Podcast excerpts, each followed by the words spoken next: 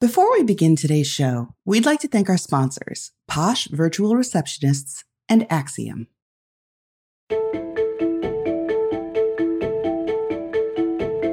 Welcome to the Modern Law Library. I'm your host, Julianne Hill. I'm a legal affairs writer at the ABA Journal.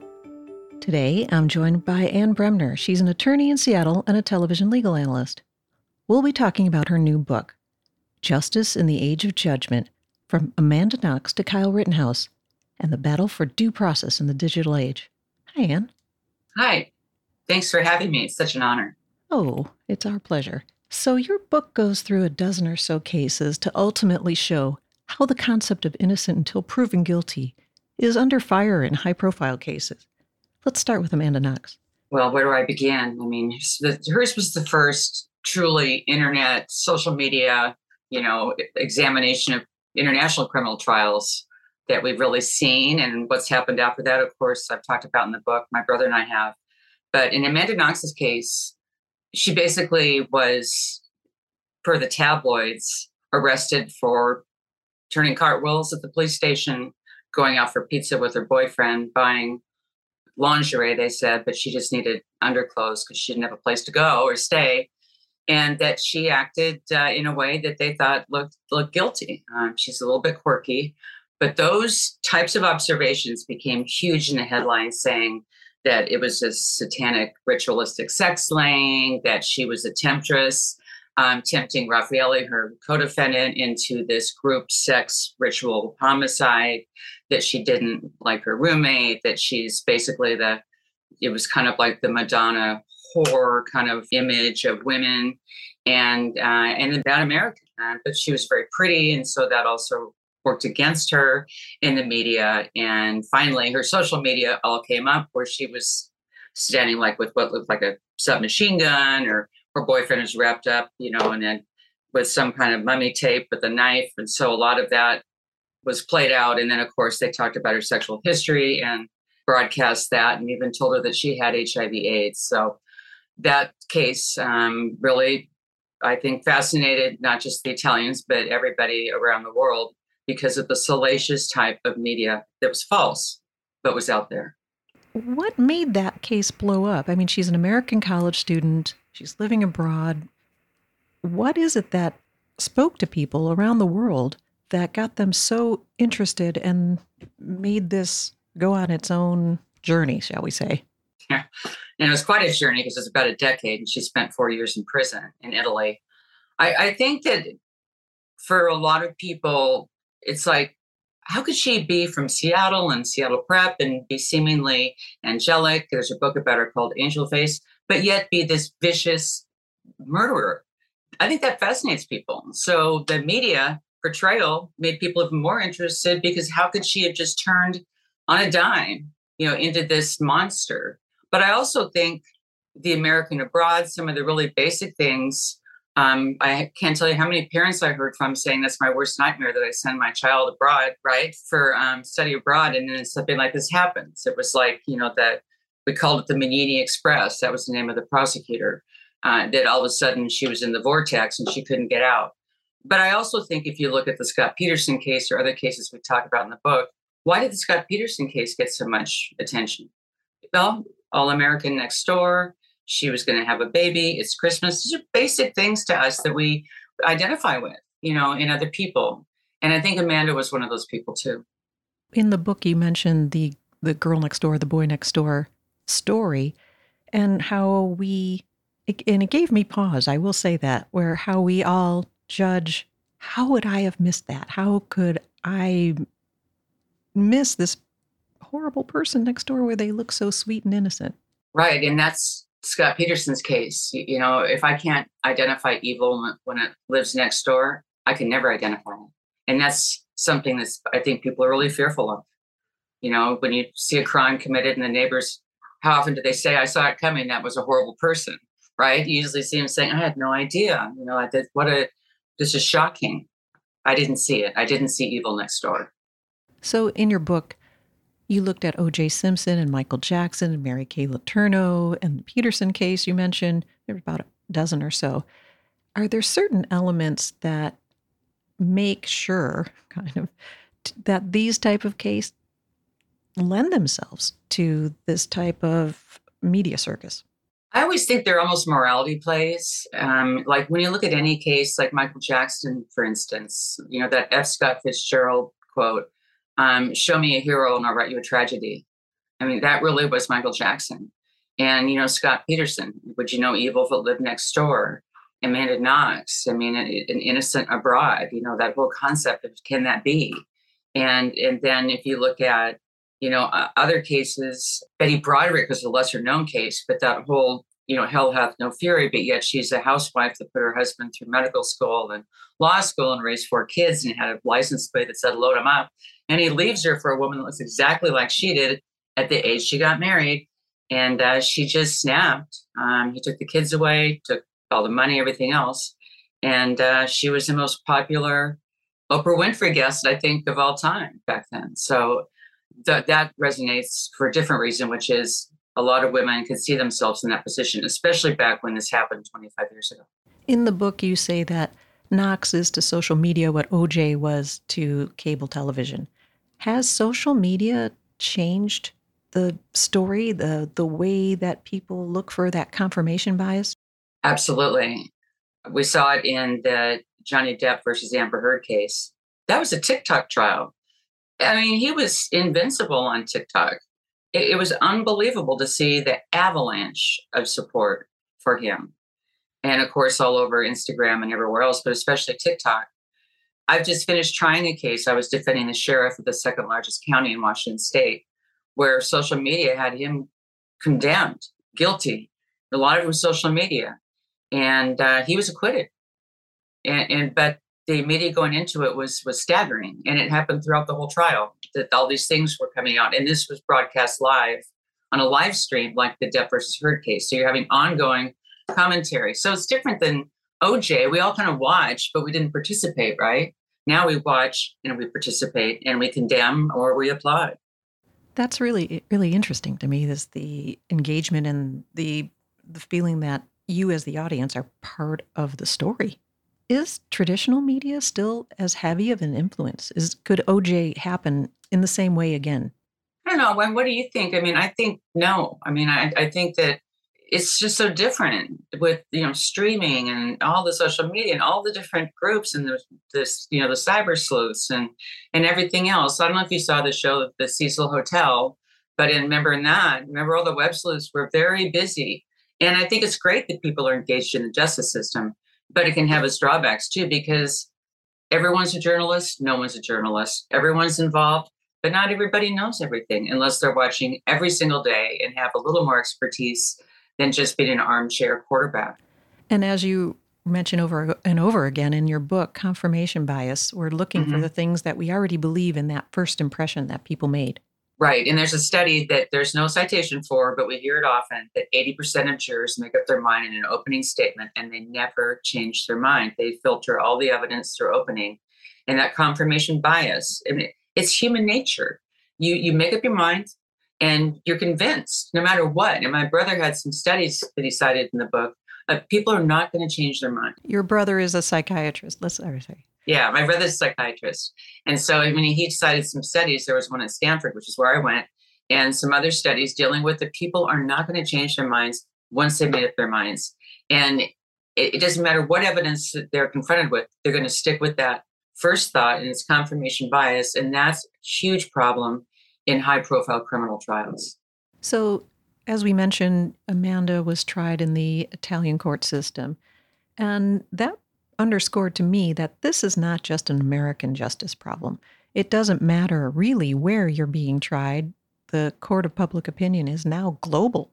And that's that's a different scene than even OJ, where it was a global phenomenon to be sure, but it was a little more insular, it felt.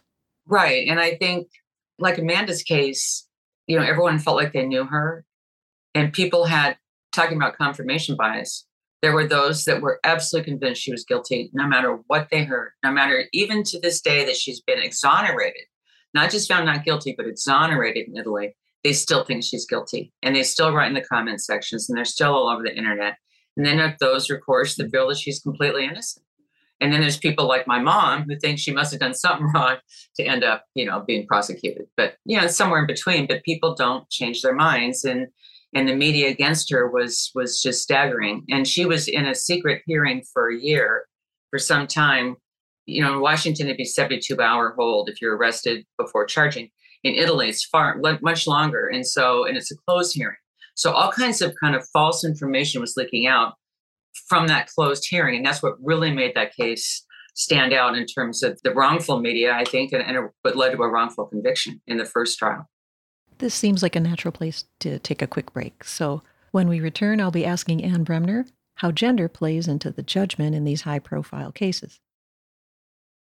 As a lawyer, ever wish you could be in two places at once? You could take a call when you're in court, capture a lead during a meeting. That's where Posh comes in we're live virtual receptionists who answer and transfer your calls so you never miss an opportunity. And the Posh app lets you control when your receptionist steps in. So if you can't answer, Posh can. And if you've got it, Posh is just a tap away. With Posh, you can save as much as 40% off your current service provider's rates. Start your free trial today at posh.com. You're no stranger to compromise. You're a lawyer. But getting the legal team you need is a compromise you shouldn't have to make. Like when you have to invest in hiring a full time generalist lawyer when you need a highly specialized IP counsel, or when you don't want to bring in your external law firm with their partner level price tag. Axiom can help you match the right legal resource to the right matter at the right cost for the right duration. No legal leader should compromise their high standards, and with Axiom, you don't have to. Learn more at axiomlaw.com/aba. Welcome back to the Modern Law Library. Anne Bremner, author of Justice in the Age of Judgment, is with us. And in your book, you talked about Amanda Knox's girl next door look and how that made her seem more guilty. Let's let's talk about that and explore what a woman has to deal with in these types of cases. Well, Raffaele, her Sollecito, her co-defendant, people were not interested in him. I've spent time with him. I gave a speech with him in Prague in the Czech Republic. He's a lovely young man, but the interest was in Amanda Knox, the pretty girl from Seattle, and you know all the thoughts of you know was she interested in sex with these people? Was she she hate her roommate? I mean, just the dissection of her. And finally, I think people can't believe that women commit crimes like that. And so you got with the whole evil next door, like what I've seen it. is something of what I've seen in her, you know, that I would have known it, that she was, you know, that the prosecutor called her the she devil. That was used in closing argument uh, about her. Yeah, she devil. That, that she was, you know, evil and incarnate. And we talk about in the book a little bit of ritualistic mysticism in, in the Italian in Italian history that played into this. But the fact that she was female was everything. Because look at her co-defendant. No interest, little to no interest in the press. Overall, in the book, you show a pattern that women in these high profile cases tend to get sent to prison, and men often, not always, but often, get let go. Why is that? Is it bad moms, the Madonna whore? I don't know. I think that women are so scrutinized in society and uh, objectified in society, but also I think in many ways marginalized by society. Women don't have the power, you know, over the years to defend themselves. Women don't have the same personalities often as men to be uh, a lot more um, affirmative about their innocence. I think women, I always want to say that we're the kinder, gentler gender, but that's true. Um, that, that you can have women end up in bad circumstances like Amanda did because she wanted to help the police and went to the police station and ended up in prison. She should have just gotten the next plane and gone home. There was nothing to hold her on. But in, instead, she cooperated. And if you look at a lot of these cases, Mary Kay Letourneau was my case, um, Betty Broderick, I represented her, um, Rebecca Zahau in Coronado you know these a lot of these women you know were, were very attractive um, were very vulnerable. And i think that society is fascinated with women in crime. If they're in crime they may not be like amanda knox. But she was portrayed as being uh, a woman a young woman at the time 19 in, in crime. And so men have more power. They might have more access to money which brings in different lawyers and just a different set of rules. Absolutely. And we all know that if money can't buy you justice, but money can certainly help, you know, in terms of a defense. and power and, and all of those things. And I also talked about Frances Farmer, who was from Seattle and West Seattle, where Amanda was from, for that same reason. I mean, she was somebody that ended up in Western State Hospital, and they say she had a lobotomy. And Kurt Cobain named his daughter after her, Frances Bean Cobain, and he wrote a song about her. But beautiful woman, very smart, wrote an essay called God is Dead. She got a lot of negative attention, and she was pretty feisty and ended up in Western State for many, many years out here in Washington. As you were writing the book, and it was focused primarily on Amanda, mm-hmm. George Floyd was killed and the Black Lives Matter movement grew. What's the connective tissue between these cases that made you include them in the book? I think every single case, there was confirmation bias, but I also think every single case was distorted and warped in the media. And I, I don't care which case it was. I mean, there are more extreme examples than other. For example, uh, Rittenhouse what was in the media was completely an opposite to what the testimony was. And still, people would look at that testimony and say, you know, he should have been convicted because of their perception of him going into it. George Floyd and Derek uh, Chauvin, that, that, that would there would never be an acquittal in that case, never because of that video, and and that tells you how important it is pre-trial for the courts not to release evidence like that, in, in my opinion, until the trial. They also released the settlement. Remember in Minneapolis, it was multi millions during jury selection. So I mean, there was that was a foregone conclusion, in my opinion, that that was going to be that the verdict that was rendered. And then when you look at, you know, any of the other cases I talked about, every single one of them had a trail of media that was either so extreme against the defendant that a jury did the opposite in their verdict, or it was just wrong and then in many ways and and then basically you've got to play cleanup hitter as a, as a lawyer. I i don't fault the media. All of us we have very little time right? And that includes people in the media. That's why we form opinions and move on right? I mean that's why we, we basically can say i got it. I saw this headline i saw this or that and i understand. But a trial as you know is completely different and the influence from media social media um, etc is in my opinion, almost insurmountable. And it wasn't the case I just tried, but we won. But I also, during the whole trial, was watching Twitter, watching the media, and communicating with these folks. That's not what was said. That's not what the evidence was. You've got to do it as you go. So the, the thread to answer your question is, you know, all of these just have tremendous interest. And I think it's great. You know, I think educating the public with uh, with our cases and our trials is wonderful, and people are interested is wonderful and on these live streams and commenting and everything else. But we've got to understand that a headline here or a column there or just a perp walk or there's some image, it's just not enough. And it plays over to jurors and ultimately to verdicts. What can lawyers do in these cases? What lessons are there for them, for the prosecutors and the defense on these super high profile cases that are being played out and the narrative kind of spins out of their control? How do they pull it back? I think the most important thing they can do is to harness all of the media and be familiar with everything that's out there. It's funny, back in the day, we used to have clipping services. now it's a lot different um, to find everything in the media, but to, to find everything there and and then to basically you've got to start a truth campaign. You've got to, they did this in the Duke lacrosse case or that anytime someone went on the air and said something condemning the Duke lacrosse players, those lawyers or their staff would reach out to the commentator and say, that's not right. You know, the whole time. And ultimately, that prosecutor, Mike Nifong, was, of course, prosecuted, convicted, and disbarred. Very extreme, like Mignini and, and in Amanda Knox's case, her prosecutor. But I think you have to exactly know what all of it is. And then you need to go into your trial with your things combating whatever it was. I don't think you need to have your client out there talking, but I think you need to be out there talking um, to level the playing field it's not unethical to, to come out and basically try to level the playing field um, under Sheppard versus Maxwell and, and other cases, especially when you're defending. And then through the whole trial, like I said, you've got to keep on engaging with members of the press. People will send you terrible emails. I get terrible things on social media about my client. You know, how do you deal with that? I, I don't engage, you know, if it's something that's just troll like. I, I just don't think it's worth it. But I think you can really understand the media and harness those themes that you're hearing and, and then combat them. And because you're trying a case two places, you're trying it in public, you're trying it in a courtroom. Is there a tendency for prosecutors to sometimes get caught up in making a case for the accused for being a bad person and kind of forget about the evidence? Mm-hmm. How and why does that happen? They must learn it in prosecutor school. I don't know. I was a prosecutor.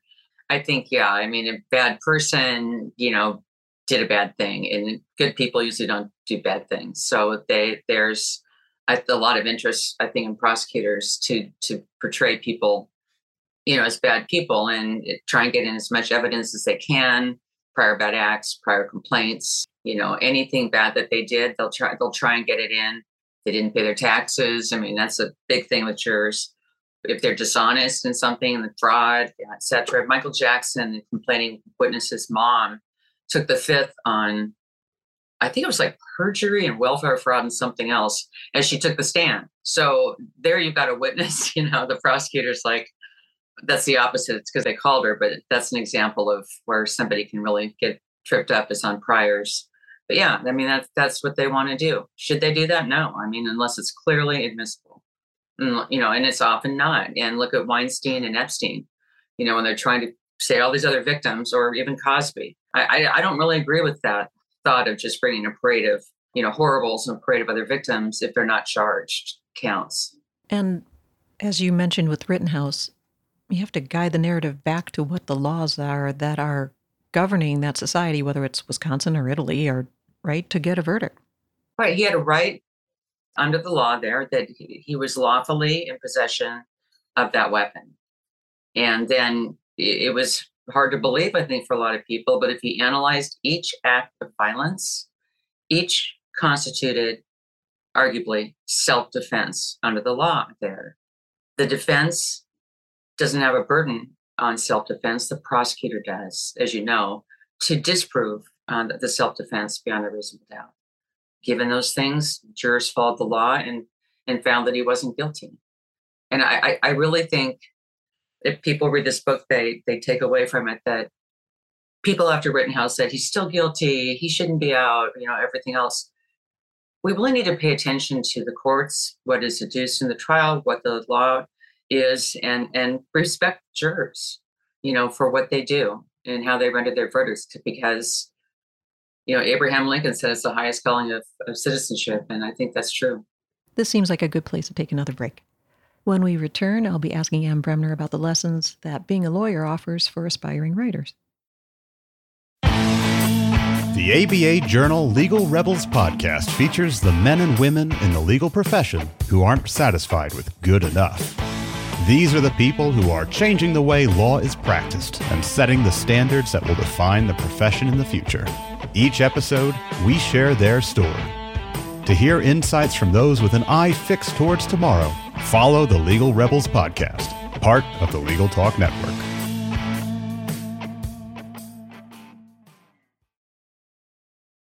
Welcome back to the Modern Law Library. Anne Bremner, author of Justice in the Age of Judgment, is here with us. And Anne, tell me about some tips that you got for writing from being a lawyer. How did that help you in crafting a book?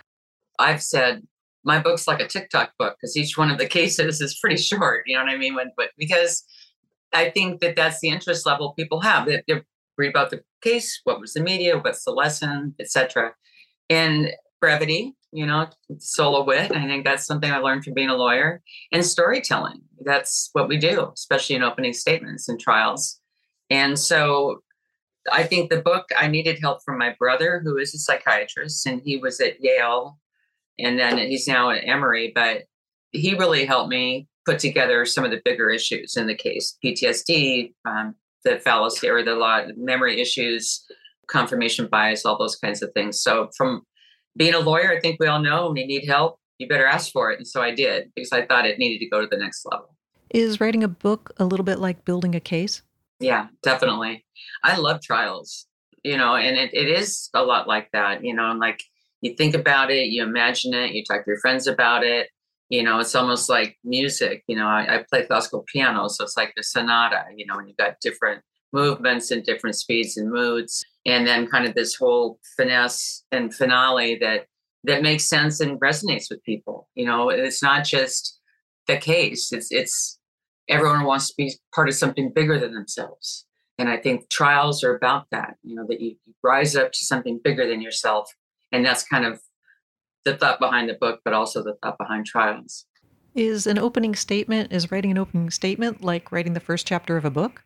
Yeah, I think so. Opening statement. And you know, you know, we say that in trials. We'll say this is like, you know, basically a preview of things to come or an index in a book or first chapter in a book where you set it all up so that people are really interested and can follow through from what you said in the opening. Absolutely. And the importance of storytelling is important in both the courtroom and on the page. They're the same, I think. They're absolutely the same. And we tried a case recently that was uh, the Susan Cox Powell case where she was murdered by her husband. The kids end up with the state, mm-hmm.